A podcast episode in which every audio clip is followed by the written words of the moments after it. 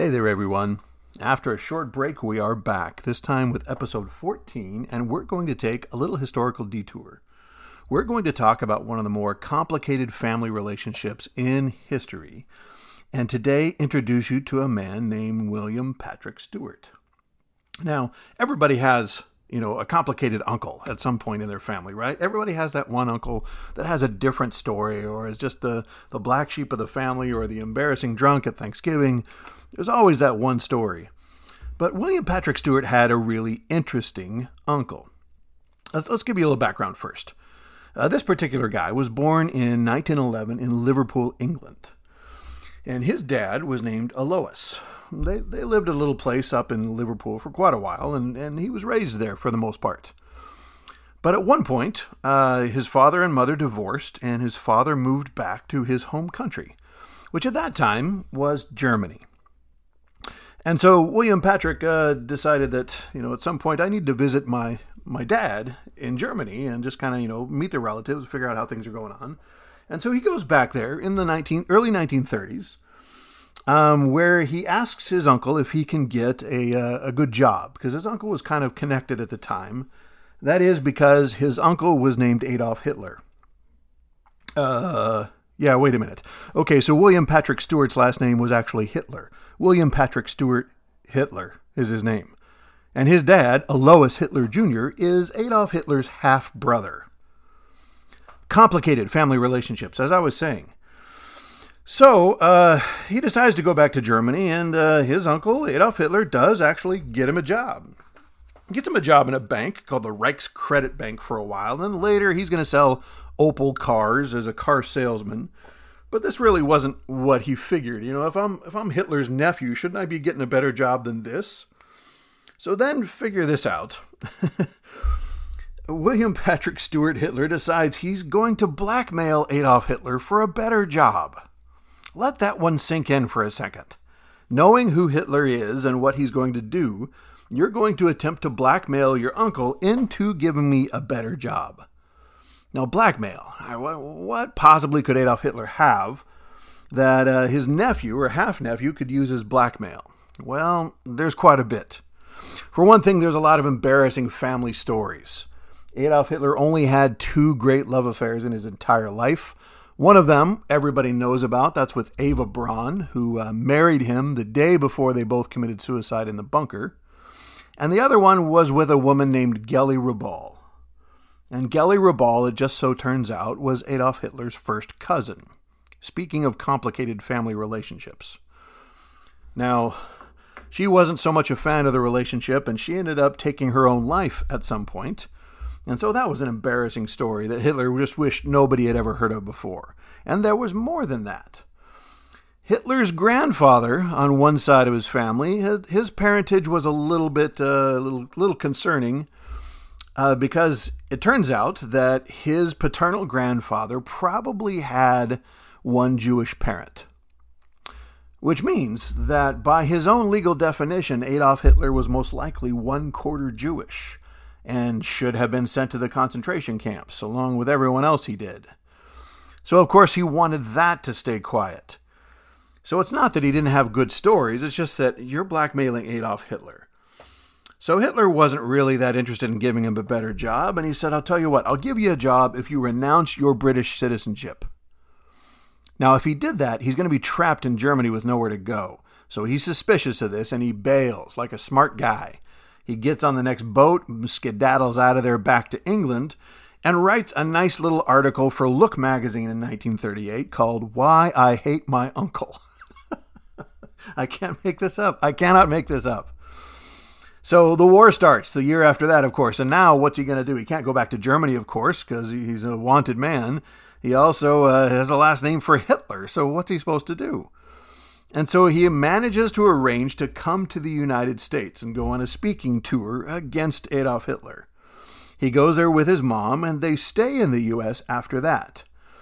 During the whole war, he works a couple of odd jobs and those kinds of things, but he's trying to keep a very low profile and not remind people that he's actually Hitler's half nephew. In 1944, he gets drafted into the U.S. Navy as a medical corpsman and serves with, you know, uh, with distinction or at least honorably for three years until 1947. And uh, during that time uh, on board his ship, he was wounded once and received the Purple Heart. Now, he uh, for the rest of his life he's going to live in the United States, and he tried to just kind of play down uh, anything that might have, you know, given away the idea that he uh, was related to Adolf Hitler, especially after the war.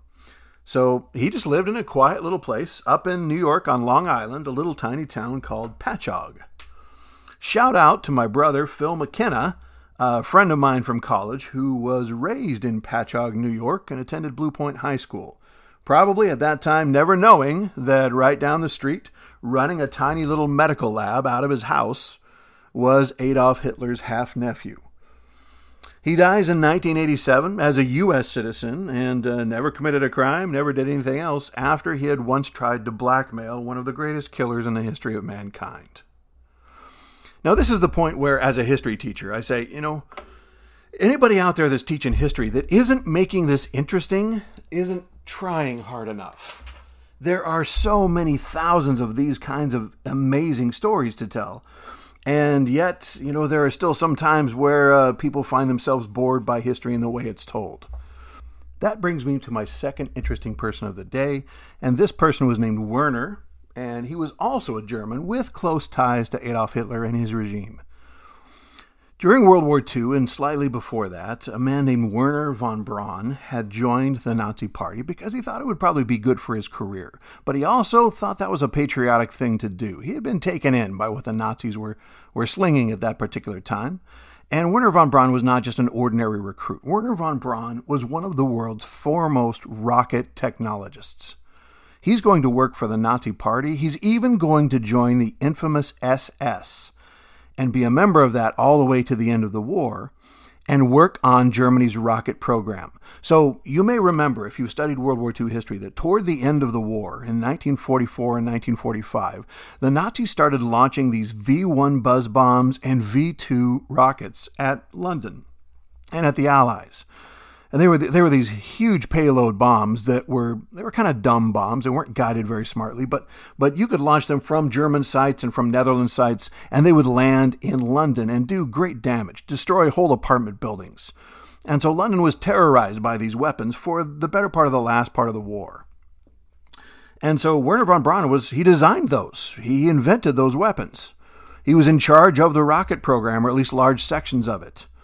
At the end of the war, he tries to play down his Nazi ties, like most people did after they were captured, where he's like, well, I only did it for the connections, and uh, I wasn't really that into the SS, but a lot of other people that worked with him said he was more into it than you think. But the Americans didn't care about this so much because the Cold War was already starting with the Soviet Union, and he was such a brilliant rocket scientist that they wanted to overlook his Nazi past and maybe give him a route to the United States to work for us. And so he was brought to the United States under the auspices of a program called Operation Paperclip. Wernher von Braun was given U.S. citizenship, good salary, and started working on the American medium and long range missiles to use for nuclear weapons.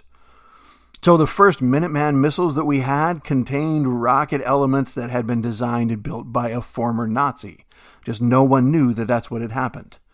Later, in the, the late 50s, early 60s, he designs our first satellite and then is instrumental in building the moon rocket that's going to get us onto the moon before anybody else in 1969. A man named Wernher von Braun, about as Nazi as you get, but was brought to the United States because he was a smart Nazi who could rocket pretty well and ended up building our space program rockets and also the, the backbone of the nuclear arsenal of the United States at that time. Now, most Americans haven't heard of either of these two individuals, but they're just two of tens of thousands of people that lived really interesting lives and oftentimes had connections to us back here in the United States. Thanks for listening, and we'll talk next time on episode 14 about Vietnam War Part 2.